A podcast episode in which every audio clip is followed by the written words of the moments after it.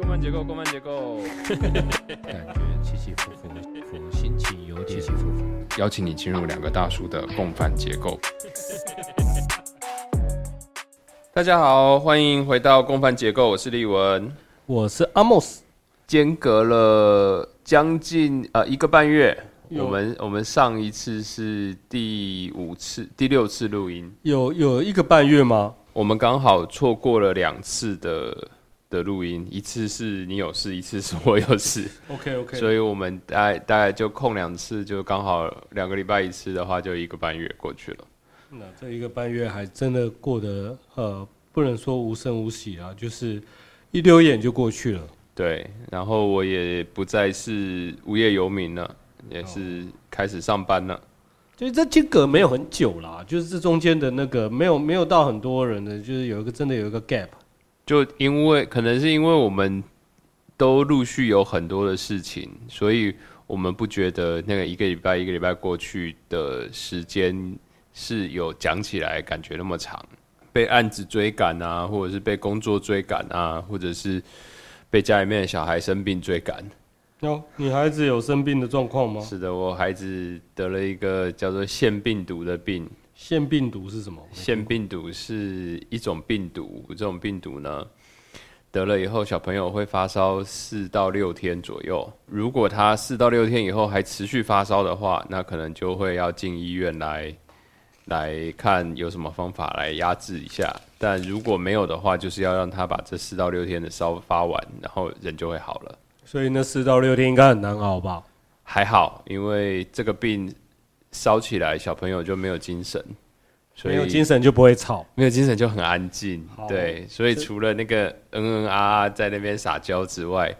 至少没有那个爆冲的那个那个超级的吵闹家里忽然变得很安静。对，然后生活突然过得很舒服，好，我们我们都感觉到那种很邪恶的感觉，就是希望小朋友不要太健康。好，那我们也还是再简单的介绍一下我们的这个 podcast。呃，共犯结构这个节目呢，是我们两个中年的大叔，然后我们来就我们生活上面有感触的题目，或者是时事相关的一些题目，然后从我们自己的人生经验来出发，跟大家聊聊天。那我们也很希望未来能够通过，不管是像留言，或者是呃朋友们听完能够认知道我们呃找到跟我们互动的方法，然后把你们的听完以后的感受跟我们去做进一步的交流。那我们也会把各位的这个交流的内容再带到后面的节目上面来。其实我们虽然是做兴趣、做身体健康的啦，还是很希望说能够听到一些呃，我们可以有一个来自于听众的一些回馈。对我们来说，我们做这件事情，其实呃某种程度上面，我们要的也不是钱，要的也不是名，所以其实更多的是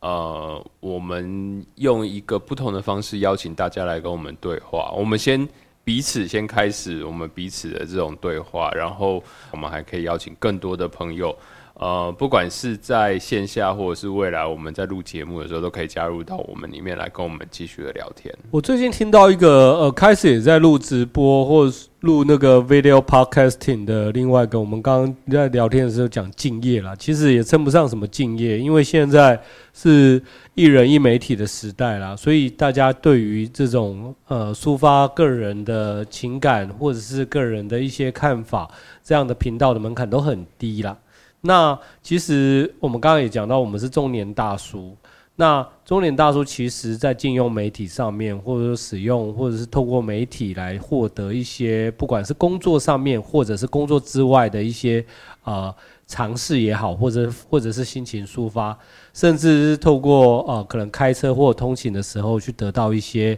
呃心情上的抒发或慰藉，这些都有的。嗯，而且我像我最近刚开始，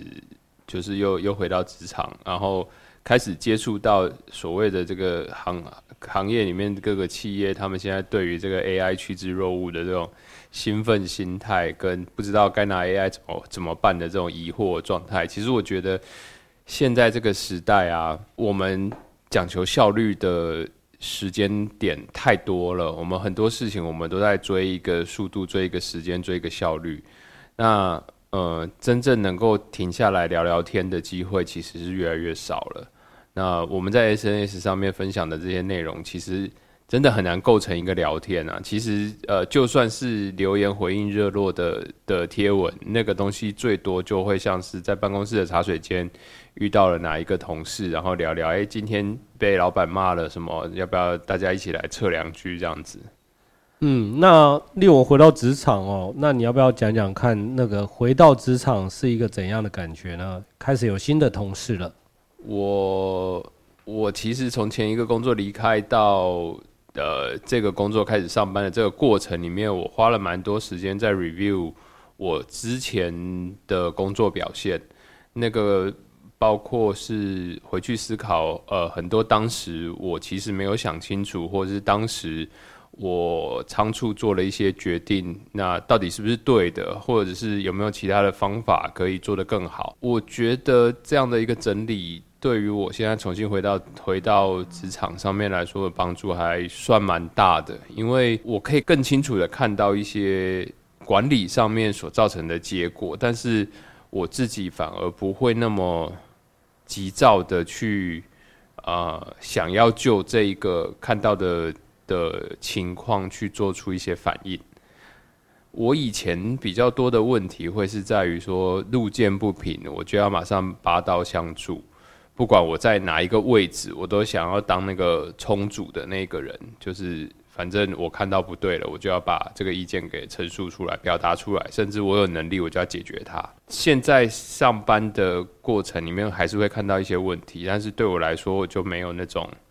没有那种呃，我要去做充足的使命感，我反而更多的是说，嗯，第一个点一定是还好，现在这件事情不是我我要担心的责任。那呃，第二个点就会变成是说，好，那如果我还是以以前我的那个位置的话，遇到这个问题，我要怎么解决？甚至有包括说，好，现在我的老板他。怎么样应对这些问题？那如果我有机会跟他交流的话，我要怎么样跟他沟通？呃，才是对于他的管理有帮助，然后又是他的性格上面可以接受的沟通模式。那你要不要谈谈看你有没有碰到一些比较年轻的，或者是比较年长的一些同事呢？呃，有。然后因为我是我是回媒体业嘛，媒体业现在。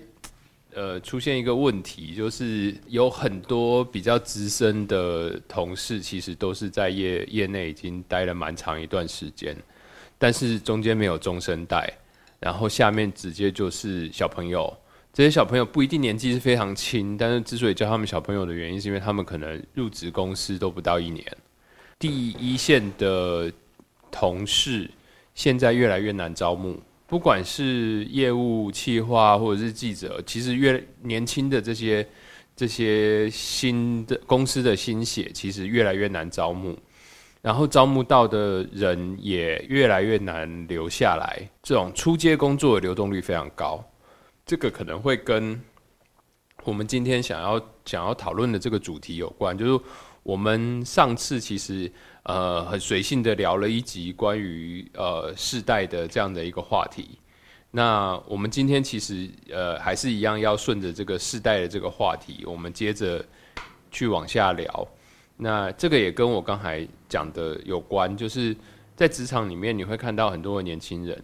他们现在的工作的表现形态，呃，他表达自己意见的方式，或者是说他他。呃，完成他自己工作的时候的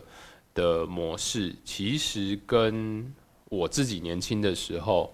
我的状态状态跟跟我一起工作的人的状态是不太一样的。其实我也口一下例文哦。其实讲到呃不同的在职场上接触到不同年纪的，那我们刚刚讲到几个 key word，既然会谈世代的话。那我们是不是觉得我们是刚好卡住这个中生代呢？那我们怎么去定义跟陈述这个中生代的一个的年龄区间？还是他在职场的一个年资，还是他待在一个特定组织的年资呢？这样，我已经不敢称我自己是中生代了啦，因为对老老生代嘛，我我我觉得现在就是一个将老不老这样子的一个状态，就是呃，以我的状态的话，就是我的年纪应该是要归类在那个在这个行业里面有相对年资，然后相对已经比较稳定的那那一群人里面。是啊，我只是刚好工作转换换来换去，然后才会是以现在的这样的状态，然后不是以他们呃在这个行业里面已经累积那么久经验的一个状态，在这个公司里面，所以我的视角可能不一样，但是我的应对方式可能也还是属于这就是现在的这个，我们应该叫他们叫骨干世代吧。骨干世代怎么对陈述？这个骨干世代，其实他们从他们二十几岁、十几岁进入社会以后，他们其实就承担的蛮多。因为我这个年纪，我们这个时代进入到社会来，我们其实大部分面对的第一份工作都是学徒制的。就是所谓学徒制的意思，就是你进去的时候，大部分都是有一个师傅在带着的。那个师傅他不一定会用很体贴的方式，或者很照顾你的方式，把你该知道的东西教教导给你。很多时候是你要自己去观察，然后你要自己去体会，你要自己去了解他正在传达什么样的。就是争取在旁边偷看偷学的机会，透过自主加班的方式去争取自己，呃，可以多进入状况，对然后多在老板面前出现，哦，然后多取得一些好的战功，让让我们让我们这样子的呃菜鸟可以更被组织接纳。而且我我一直觉得，我到现在都还觉得，我们这个时代那个时候的那些师傅其实很很贼啊，就是很多东西都不跟你讲明，就是等着你栽到那个坑你自己挖，你哎自己看你，就你就栽到那个坑里面去之后，他再站在旁边说：“你这样学会了没？”所以，所以其实刚好我们这个时代就是要一直挣脱管理的情绪跟态度，就我们就是想要自由，我们就是想要独当一面，我们就是想要做自己想做的事情，想要自我实现。所以那个坑摔下去也不怕，啊，摔了一次我再爬起来，再摔一次，就需要比较强大的心理素质跟复原力，然后创造一个一个内在动机，一直去所谓的啊，在旁边学哦，做中学，做中学。几年过去了，哦，吃土吃够了，然后哭也哭过了，然后迷惘也非常迷惘，然后迷惘到哎，好像可以从关落音里面看到一些道路了。还要从关落音里面看到，但是我会觉得哦，其实你你你现在去问现在的小朋友，现在的比如说刚入职场一年到三年的这些小朋友，其实他们对什么星座开运啊什么那些东西就没有呃我们那时候刚入职场的时候那么讨论的那么热络了。就你刚才讲关录音这件事情，我就我就刚好就想到这件事情，就哦，我们那个时候。做什么事情对于办公室里面的那个运会旺，或者做什么事情对于那个人和上面会有帮助，然后什么在桌上放个仙人掌可以防小人什么之类的，就是就是想要讨人喜欢，讨客户喜欢，讨主管喜欢，哎，然后还要小心自己被被害这样子，对。哎，所以其实是一个比较汲汲营营的状态啦。那其实现在在市面上这样的公司已经很少了，嗯，对，尤其是当我们在呃都经历过媒体业啦，那大家也知道说新血越来越少，人口呢，哦，据说二零三零年哦，人口会减少五百万，嗯，也就是再也不是我们哦常常提的两千三百万人，嗯而是自己会降到一千八、一千九这样子的一个人口。对，然后同时在这样的人口数量下，人口的结构也是跟以前完全不一样的。就是超过五分之一都是老人，对，然后很多的老人还离不开职场，就是团块世代，生命生命变长了，然后生命变长了，生命的花费也变多了，所以呃，即便他也不想那么累了，就是过了六十岁，过了七十岁，他也不想那么累了。但是实际上，当他还非常健康，或者说当他还没有太多的身体上面的问题的时候，他还是希望能够在工作上面表现自我，他还是希望能够找到他的成就感。舞台嘛，对，所以其实还是不会离开我。我觉得这个某种程度上面也是台湾现在在面对的另外一个问题，就是企业接班的问题。那那我们这些四十到五十岁中间的呃中年大叔，我们是要选边站的。没有，所以我说我们是骨干世代嘛，就是我们其实从刚入社会的时候，我们就是拼拼拼破头的那个那个笨笨小孩。然后我们到现代呢，我们是要试图了解下面的年轻人他们需要想的是什么，跟我们要去沟通。我们上一个时代，其实他们已经进入了他们的老年的阶段，他他的思维，呃，他的表现，他的对于事物的理解，跟他的情绪，都已经不再是他年轻的时候那么有弹性，那么好沟通了。那但是我们还是要去管理他，我们我们要向上管理他，我们要向下理解下一个时代。但是，像我们就以在职场上面啊，毕竟公司的业务或者是市场上面的动态哦，我们还是希望能够呃有一个全观的状况啊，去所谓的去带人家。但是，呃，刚刚也提到说，我们在做中学跟现在的新的我们讲小朋友或者是年轻啊，加入投入职场或投入组织的这个这个这一群哦，他们的学习曲线是怎么样？嗯，有观察到吗？我觉得我们要开始讨论这件事情之前，我们可能要把世代的这个呃切分点，我们我们要先做一个定义。就是我们一般来讲的话，就我们刚才讲到几个不同的年龄段，对对我们两个来说，我们两个就是属于这个 X 世代嘛，Generation X 这这一个世代，这个世代就是婴儿潮世代之后的下一个世代。那我们的差异就是婴儿潮世代是战后。之后的的世代，然后整个社会上面资源是非常的不足的，所以他们就是勤恳努力，然后其实也没有什么多的东西，但是你就拼节约，然后只要你辛苦，你最后总会拼出一个更好的未来的。那到了 X 世代来说呢，其实我们开始会遇到一些状况，就是说，诶。其实你不用按照原来的这种按部就班的工作方式，你愿意挑战自己，你可能会得到更多的好处、更多的成果。所以 X 世代里面可能很多都是创业家，甚至多次创业家是从 X 世代这边开始开始发生的。那所以 X 世代就会有更多的独立啊、挑战啊，然后要有一个不一样的、不一样的样貌这样子的一个一个概念。好，然后。在 X 世代之后，就会进入到下一个世代，就是 Generation Y 或者所谓的千禧世代。那千禧世代的最重要的一个呃变因，让他们成为一个不一样的世代，最主要的一件事情就是网络的发生。那因为网络的关系，因为移动互联的关系，他们的沟通模式跟他们的生活形态开始产生了转变，所以他会有更多的事情在自我实现上面。他希望自己呈现出一个什么样的状态啊？也刚好就是我们这个时代开始呃，产生出了一些教育孩子的时候，你要多给他表达自己意见的的情境，你要多给他能够自己独立的思考的时间。所以千禧时代是最有自己意见的时代，然后他们最喜欢。呃，及时的体验，他们强调那个整个沉浸的感受，他们强调消费时候的感受，他们很强调享受服务时候的感受。那所以他们很多呃这一个时代的人啊，他可能会仰赖很多的呃电商，他可能会仰赖很多的数位的服务，哦，然后他呃很享受于他现在所有科技可以提供给他的好处。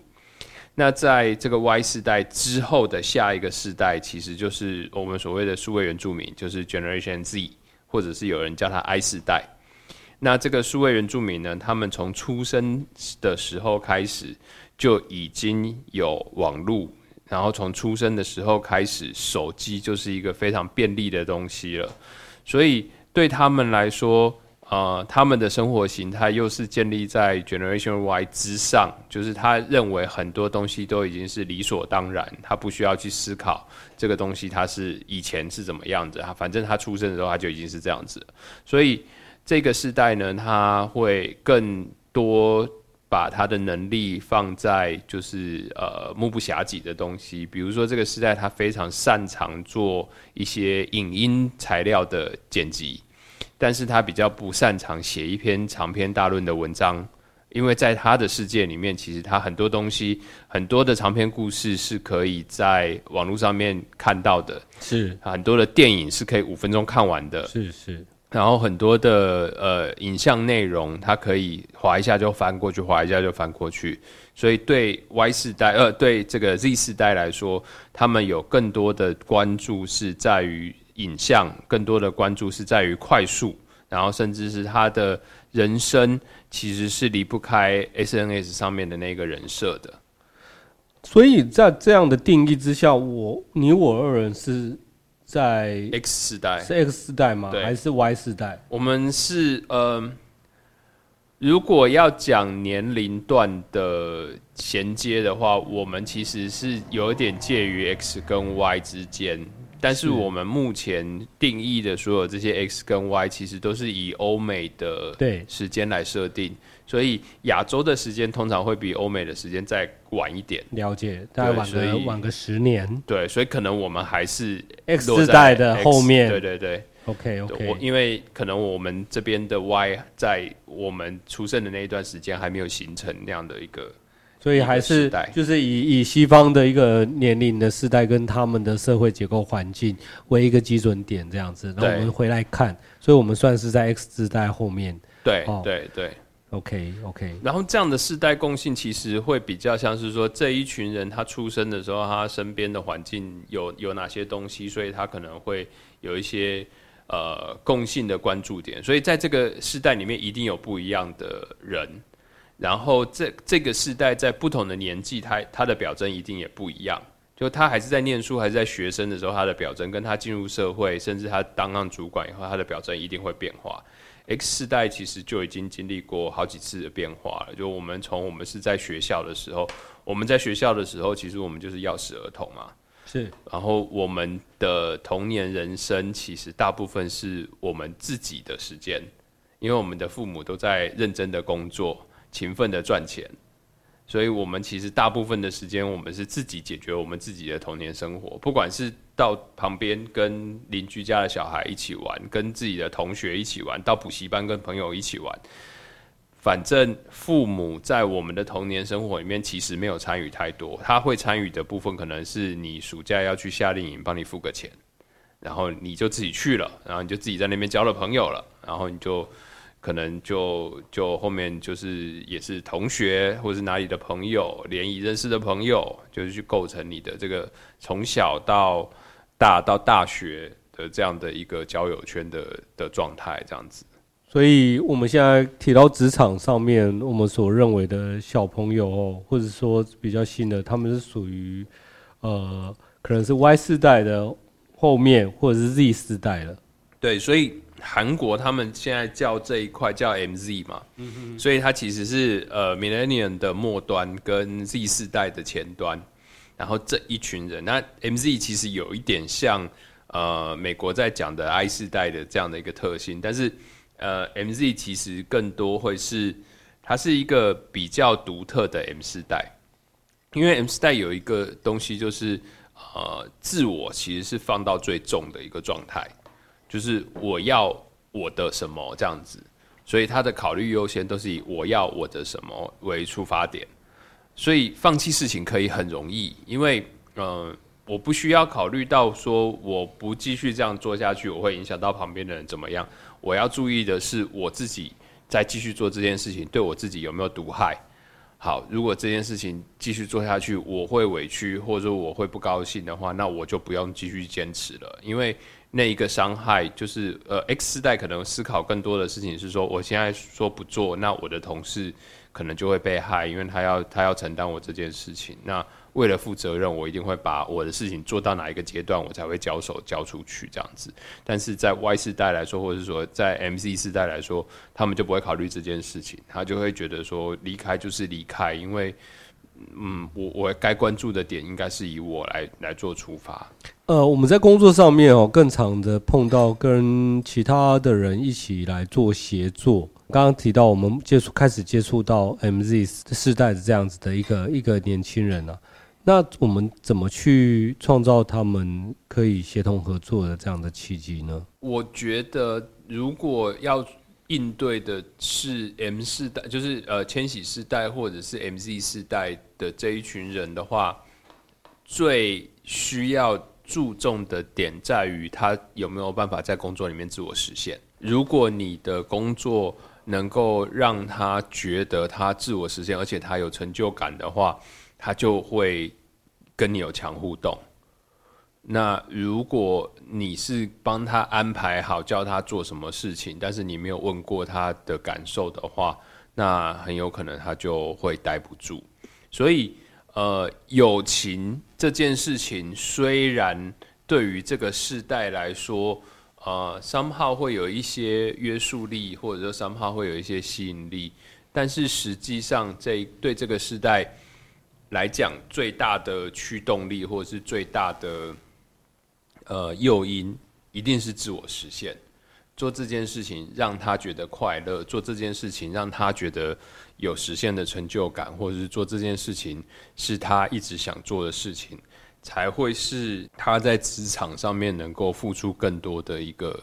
呃比较重要的原因。那这样子反推起来，我们怎么去探索他们在工作上面的算是优势？对，所以因为这一个世代的年纪刚好刚进入社会，所以才会有现在的招工的问题，就是呃年轻人留不住，然后流动率很高，然后呃很多的出街位置找不到。人进来，我觉得刚好就是有这样子世代个性的人，刚好落在这一个年龄段里面。就是我宁可不做好者，我也要等到我想要的那个工作出现了以后，我才要去做。你说随着他们年纪再增长一点，会不会好一点？有可能，因为他们会被赋予更多重要的责任。但是如果整体的普遍市场都是这样的一个状态的话，你可以预想的是。即便这一这一群人，他们进入到他们的三十岁，他也不一定可以进入到主管的位置，因为他可能中前面花了很多时间在等待他想要的那一份工作，所以他的经验没有办法把他撑起来，撑到让他上面的主管信任他，可以去做这样子的责任承担。那另外一方面，也是上面的管理的人。其实也正在变老中，X 代很喜欢主动，所以你会发现现在很多的主管他会很表一直在表达他的无力感，在于说，诶，我为什么给予别人这么多的机会，但是别人就站不出来，就好像带团队很难带，就是大家都是在等着发号施令，没有那个主动性，没有没有办法起来承担这样子。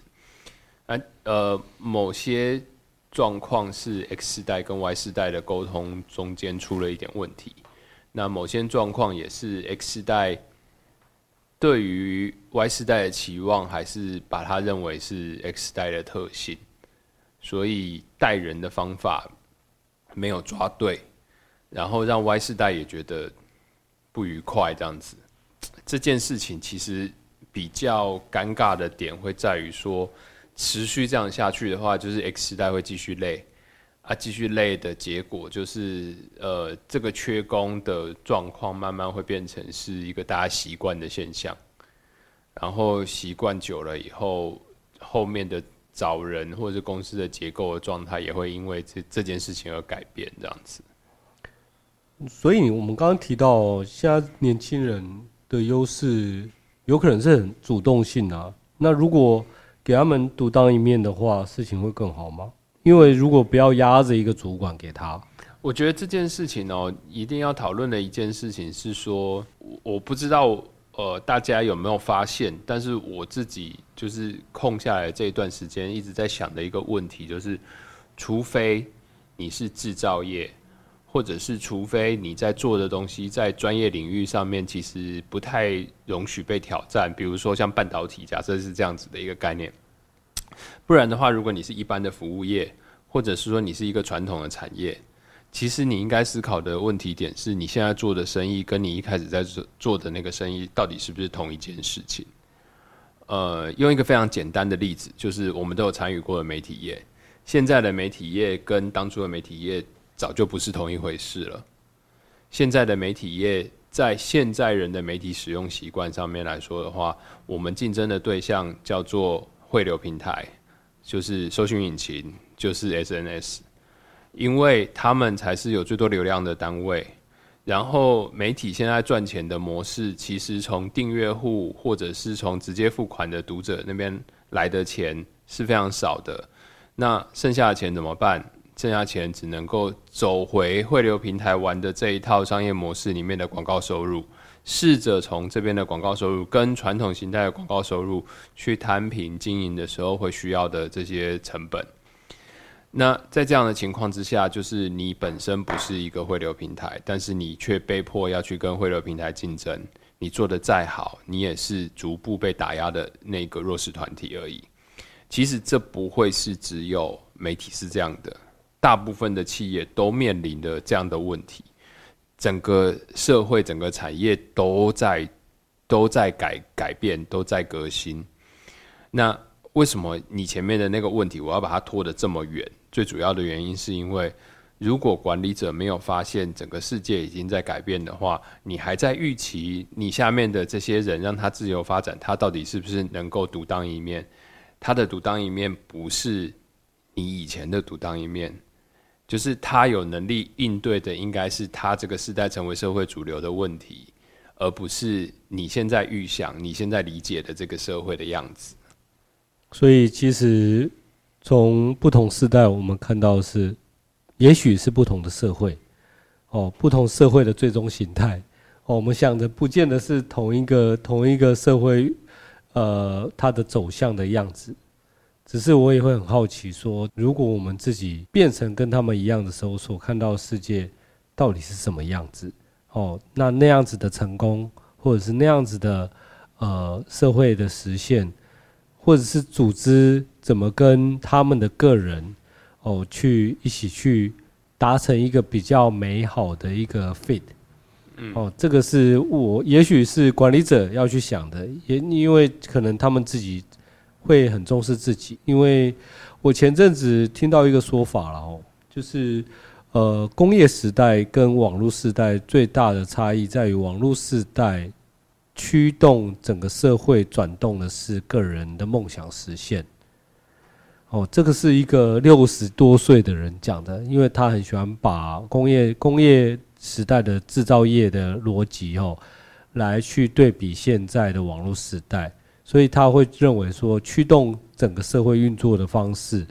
呃，会是这些年轻人的梦想。那有能力去汇集或整合。这些年轻人梦想的人，也许就可以达到 win-win 的这样子做法。我觉得很多时候我们在讨论世代也好，或者说我们在讨论职场问题也好，我们呃，我们不得不把我们的那个层级拉高到一个比较高一点的位置，去讨论一个比较抽象的应对的状态。但是实际上，所谓职场或所谓的世代。所发生的问题是每天都在发生的。为什么现在这么多人在讨论躺平这件事情，在讨论 quiet quitting 这件事情？其实很多时候是呃，这一群需要自我实现的年轻人进入到职场以后，他有去争取，但是他发现，哎，现在就不是这样的环境，然后我讲的东西都不被人家当回事，那我拿的薪水又低。我的工作又不重要，那就算了。你告诉我要做什么，我就做什么。该让我休息的时候，我就休息。等到有一天你够老了，你必须要离开这个位置，或者是我经验累积够了，我可以来独当一面的时候，我就会照我的方式来做了。那或许这也是呃所谓的躺平，它其实它其实就是现阶段策略嘛。你们这些四十几岁的还在那边活跳跳挡我的路。那我干嘛要跟你硬碰硬？我就是，反正我就是在职场上面该做的做好就好了。然后真的不爽了，我就走。这样。那这样子，这个世代你觉得他们会碰到什么危机吗？他们的病逝感或者危机感，他们如何产生？我觉得他们的危机会在于说，当他们要用他们的能力去应对这个社会的问题的时候，通常已经太晚了。我们像前面稍微有提到的，就是世代接班的事情。接班这件事情如果不成为一个常态的话，那呃，比如说这个独当一面的二代，或者是这个二代他所带领的这些人，当他要上来处理这些问题的时候，这些问题是已经累积了十年、二十年的成就的陋习，或者是他其实已经跟不上时代的、跟不上整个世界的商业模式。那如果是这样的状况的话，就是他们要处理这些问题，会处理的很累。我刚刚想到一个画面哦，就是我如果把呃，因为最近开始在呃冲总统大选嘛，那我们就会看到很多政党，而每一个政党都会有世代交替一的问题，也许已经正在发生。当我是正二代的时候，也许我的父亲是特定的党派的大佬什么的，嗯，对。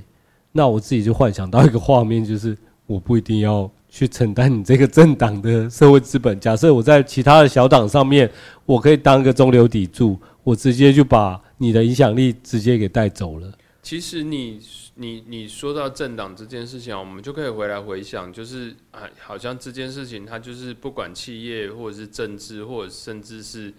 呃任何一种需要传承的组织团体。其实现在都在面面临同样的问题，就好像这个这个社会里面有有一群中间的人消失了，就是要么就是已经是超过十年之力的人。然后另外一群就是三年之力以下的人，他他他没有中间，就是没有这个三年到十年的这这个中间的这一群人。那这些人跑哪去？不知道，就不知道消失了。这些人他可能离职了以后，变成人家的入职一年不到的人。OK，因为他流动率高嘛。所以他可能一直在转换，所以后面的人的的简历跟跟他的那个呈现的状态，可能跟 X 代的简历的呈现状态是不一样的。他可能更碎裂，短时间换很多工作，或者是工作跟工作中间空格了很多。那呃，X 代到 Y 世代的时候还流行打工出，就是呃出国留留留学打工嘛。所以留学打工，你可以空个一年，空个两年，做个间隔年什么还 OK。但是现现阶段可能会更多，你可能会看到，就是说啊，这一段时间我想要自己创个业，我就去做个什么事情，然后那段时间我想要干嘛，我就去去做个什么事情。就是并不是在一个典型的一个职场的经历，他可能这段时间可能一边做自媒体，一边送副 Panda。对啊，然后。对我们这个时代来说，我们觉得会觉得这件事情很可怕嘛？我们会觉得说，我们简历上面如果出现这样的状态的话，我可能很多好工作得不到面试的机会。但是对他们这个时代来说，大家都一样啊。对，所以所以这变没有办法变成一个可以拿来威胁或者让他们产生危机感的东西。他们会觉得：“哦，so what？” 对，我觉得一定要正面面对的一件事情是世界变了。人工作一段时间以后，真的非常会习惯的去认为说，这个世界就是按照过去所认识的那个模式在持续的运作下去。如果啊，呃。你自己面对你自己的工作的时候，你思考就是说啊，这个东西我们都试过啊，这个我也试过，那个我也试过啊，就不对就不行啊，试过就就没有办法啊，反正就就只能这样啊。如果一直有这样子的情绪跟应应对的反应出现的话，那可能是你已经离开呃这个世界正式运作的状况，你被你自己过去的经验所绑架。我们在内容 down 下来哦，就是有一些他呃可能在外面呃。到处到处去 try 他的人生，探索他的人生。那有一群就是呃还在组织里面的。那最近会有一个 buzzword 就是躺平或者是 quitting 嘛，就是安静离职这样子的一个。那对于组织来讲，当然我们会看到这种这种这这样子的工作力或者这样的生产力被这样子呃。被这样子，被他们这样子，不要讲浪费了哦，就是我们没有办法预期的这样子的一个工作心态。就前段时间三道猴子很红嘛，就我我我个人是觉得，呃，前段时间三道猴子的内容其实表达了某种嗯工作跟呃社会。呈现的样貌，对于这个时代的年轻人，他他到底在意的东西是什么？是他，我觉得他里面是蛮如实呈现的。就是呃，好，我我们不要太去细究那个剧情的部分，但是你会看到，就是说，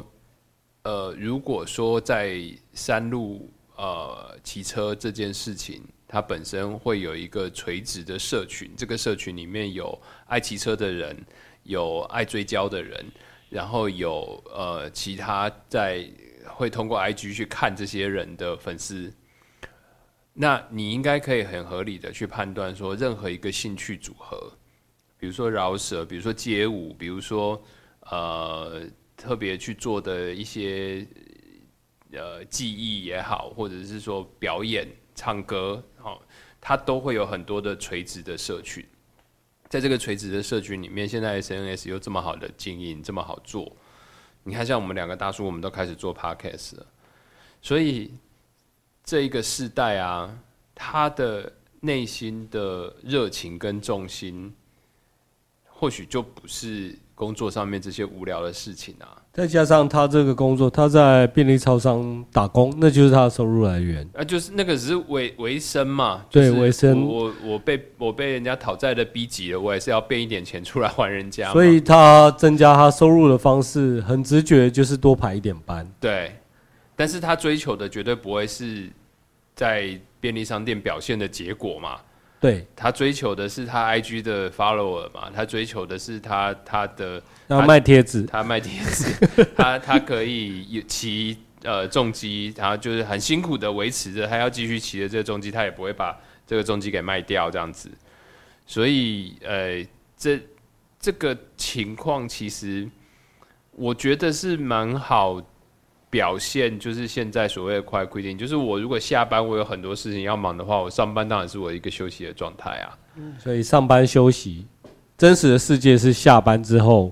才开始的。就是然后他会开始去经营他所喜爱的呃的社群里面的价值吗？对啊，可能白天上班就是一个自己也没有什么太感兴趣，但是也薪水够生活的一个工作，但是可能到了晚上他就是。呃，直播主或者到了晚上，或者到了假日，他会外拍，然后他会他会有有一些其他的活动，或者他参加一些社群游戏的社群，或者是投资的社群都有可能。对，所以呃，社群或者是这些垂直的这种呃活动组织，可能才是他生活跟生命更感兴趣的一个点。他可能喜欢听团，只要有音乐节，他就一定会冲过去。可能他喜欢追星。哦，韩流明星来的时候，他就一定会会去，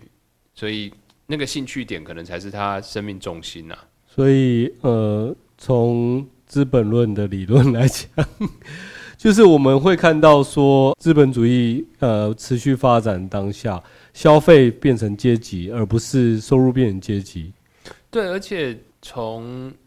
意识形态上面，或者是说从信仰上面来讲的话，我会觉得。新的这一个年轻的时代啊，他们追求更多是自己能够在一个平衡稳定或者是快乐的状态就够了，就是他没有要去追很虚的东西。呃，换句话来说，就是比如说我有一个朋友，他呃，他他有他自己兴趣爱好想做的事情，跟他有一份正职的工作。然后他这个正职的工作，呃，可能就是呃在薪水上面要去做一些调整，然后可能要把他的，比如说他有个助理，要把他的助理给 fire 掉这样子，然后让才能够维持住他的薪水。那他的选择就是，你不要把我的助理 fire 掉啊，我我的工作我可以这一个礼拜里面我只花三天把它做完，那剩下那两天我就不来，然后你把我薪水扣掉，好把我薪水扣掉那个部分给我的助理，因为我需要他来协助我。那这样子对我更好，因为那两天我不来，我就可以去发展我的兴趣了。所以他们会有更多的这种对 X 世代来讲的话，就是其实就是一直要去 fighting 那个自我独立，然后要要继续往上去争更多。所以他他不会是从那个我 cut down 我的。工作份额，或者是 cut down 我的薪水，我就说我我去退一步，但是我找到我生活的平衡，然后我我知道说我可以再去发展我更喜欢的东西。对于我来说，我比较没有办法去去去同理，是因为我自己是呃企业主，小企业主，所以我就会倡导一种观念，在我的组织里面，就是你有想做的事情吗？那我公司。呃，是一个万事屋工具箱。然后如果你把你想做的事情带来工作，又能够挣钱的话，那是最好的。但是听起来，我们刚刚讲到三道猴子，也许映射了一种呃世代的一个一个工作观哦，跟价值观，就是挣钱的跟消费所带来的所谓对他们来讲的 real world，那是断裂的。我觉得他们不太信仰纯资本主义啦。嗯，我觉得呃，Baby Boomer 跟 X 世代是最坚信资本主义的两个世代。是，但是我觉得千禧世代跟 I 世代，甚至到 I 世代会更严重。他们他们信仰的那个东西，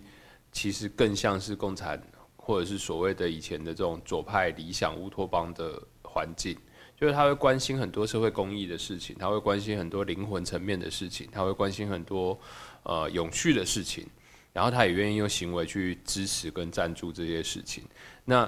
最后的结果就会变成是说，会有很多的所谓禁欲系青年出现。为什么会有禁欲系啊？就是我赚的钱不多嘛，那我我不用我不用去过那种。开好车，然后用好东西，然后我我可以把我生活开支都弄得很简单，然后我什么东西都是极简这样子，反正我只要我自己生活可以过到一个稳定状态，我就我自己就开心了这样子。OK，我可以满足我的爱好，嗯，我就我就我就开心了。OK，我分享一下，我昨天呃，我就先不讲哦，是有一个小党小党派哦，小党派的呃。呃，总统参选人哈，来到呃宜兰来做一些参访。那当然，我在地方上面我就很热心服务嘛，所以也被叫叫叫去哦，去一起去与会当一个旁听者。那我想讲的重点是，其实他带了那个小党的秘书长，他说那是这个年轻人啊，他这个党啊，一个月只给他一万块钱，然后他专职做这件事情。然后他也不去外面上班，他就是想要用他的呃时间跟专才来奉献给这个党想要做的事情，他就这样做了十年。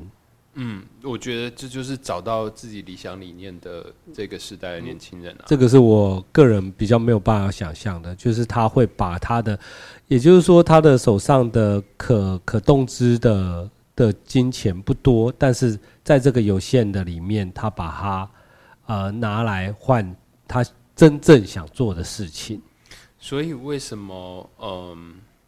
沟通跟呃让年轻人发生在现在这个时间点特别的重要？其实它有一个原因在于说，你只有通过这样的方式，你才可以听到这个年轻人他真的真正的驱动力是什么。那从一个比较不好的资本主义的角度来讨论这件事情，就是。这些年轻人，当他当你给予他一个可以实现他个人理想跟实现他个人梦想，或者他他已经明白跟你说他想做这件事情，你给了他机会让他去做这件事情的时候，他不会像其他的世代的人会跟你做了又耍耍赖或者是什么，就是他他自己可以去承受那个那个很辛苦跟很痛苦的状态，但是。你要搭一个台子，让他把他这个话讲清楚，然后你要给他他觉得安全的环境，然后他愿意在里面奋斗。他他需要的物质资源其实没有很多，他需要掌控，他需要权权力，让他能够为他所做的事情负责。那这件事情的授权其实来自于信任，信任来自于沟通，就是呃他的长官跟他的主管要对他信任，他也要对他的主管跟他的长官有信任。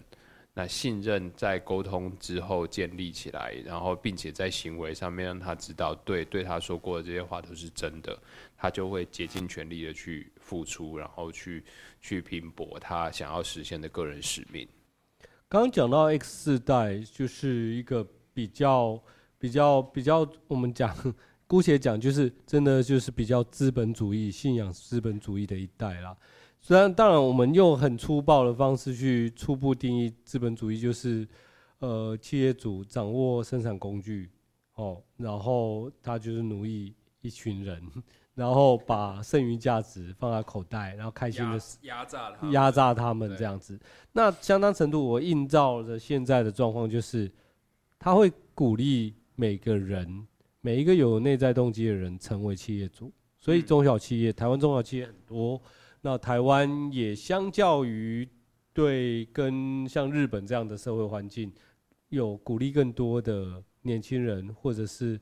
呃一些上班族跳出来创业这样子。但是呃，我觉得台湾中小企业很多是一个现象，却不是一个一直以来是同一件事情的现象哦。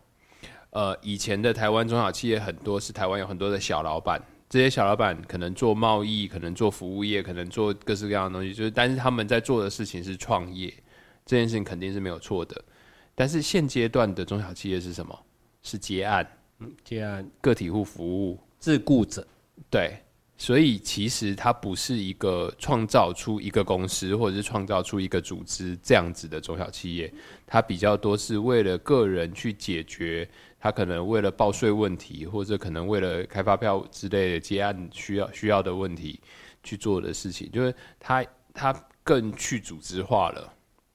他是回到个人杜小月的状态，那个人杜小月的状态其实就是三道猴子里面的便利商店。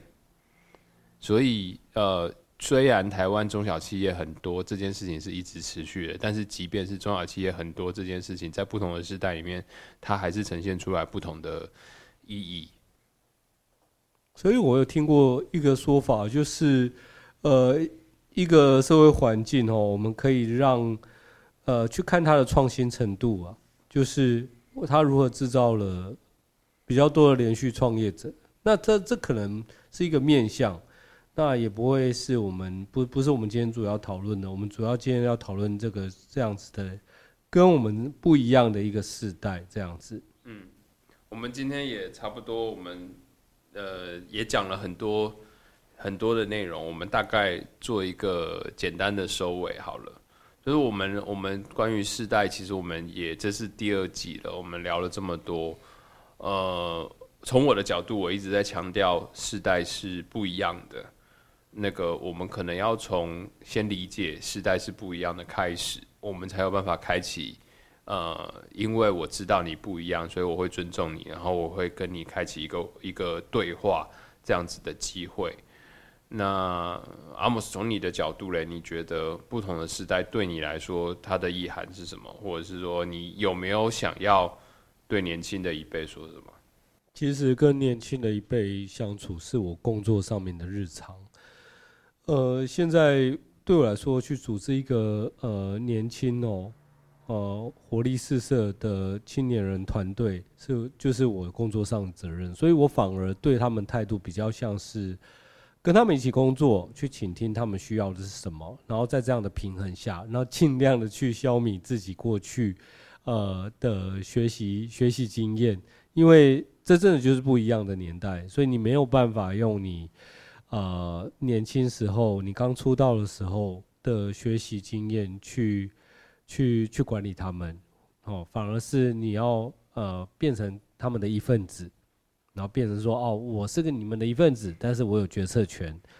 这样子。所以我说 X 代比较累啊，就是你看你的你的角度其实也是这样子，我我自己的角度其实也是这样子，但我听很多其他的朋友。也大概是 X 代，或者甚至比我们更年长的，其实他们也是这样子，就是他知道现在遭遇到的困境，而且他愿意尽量让自己去靠近年轻的这个时代。然后有些人理解，有些人不理解，但不管怎么样，就是呃，这个时代的人，他都还是愿意去努力，愿意去把手伸到伸到下一个时代，或者是伸到上一个时代去做协调沟通这件事情。所以我现在。努力就是在回村，不断的 回村哦，就是让他们就是跟着他们一样，用他们的思维去想事情，用他们的思维去呃建构工作上面的游戏规则。嗯，我觉得如果我们能够开启更多的呃世代对话的机会，就是我我我知道所有的 X 代的主管，或者说所有 X 代的。长辈们现在其实都在努力要去做沟通，跟要去要去创造出一个新的合作的模式。但是我我还是觉得世代之间的沟通不够多，就是那个世代之间的沟通，呃，只要能够把一些话更直接明了的讲清楚，我觉得很多时候会省掉很多力气。就现在的沟通太花费成本了，而且就算花费的成本也不一定有效果，到最后就是大家肚子里面会积累很多的怨怼。那那个怨怼有没有办法通过更多的方式？因为你你你对婴儿潮的人去沟通说。你再省有什么用？反正你存的钱永远一辈子也买不起一套房子。那婴儿潮的人可能是没有办法理解这件事情，他听很多，但是他没有办法理解这件事情，因为对他们来说，他们就是苦一点忍一点，怎么样也会有一个遮风避雨的地方。那但是从我们这一代看，慢慢开始这件事情就已经不是真的了。那对对更年轻的这一代，他可能一入社会身上背的是学贷，就是他他不是从零开始，他是从负开始的。所以他面对的问题，他面对的压力，跟他面对的这些挑战，本来就跟前面的这几个时代是不一样的。我想世代话题哦，永远不会停止啦，因为年纪的差异跟职场上面的年资本身就是我们我们大家都是公平的啦。哦，就是每过了一年，也就是过了三百六十五天，哦，你就比别人多吃了一年的饭，哦。那每年每天虽然现在出生的人口很少，但是每一直都会有哦后浪，可能是后面是小浪，它还是会就引进来，在我们最新的呃工作环境里面。那我们也是在组织的里面去试图去弹性化去应对这一群新的呃创造者。嗯，呃，我们今天开头的时候没有讲，我们今天喝什么吃什么，我们现在来补一下好了。好，我们上一次录音的时候，本来说我们那个呃聊这个主题的时候，我们要喝啤酒嘛。对。然后我们呃其实后面录的那那一 part 就是呃比较随性的那一 part 的时候，那个那个时候我们喝的是啤酒。是喝啤酒吗？那时候我们喝的是啤酒。OK，今天是喝那个。我们今天喝菌病加可乐。金兵加可乐蛮对味的，然后我们像是年轻的时候 KTV 的组合，KTV 组合，然后我们吃的是那个呃来自通化街的灯笼卤味。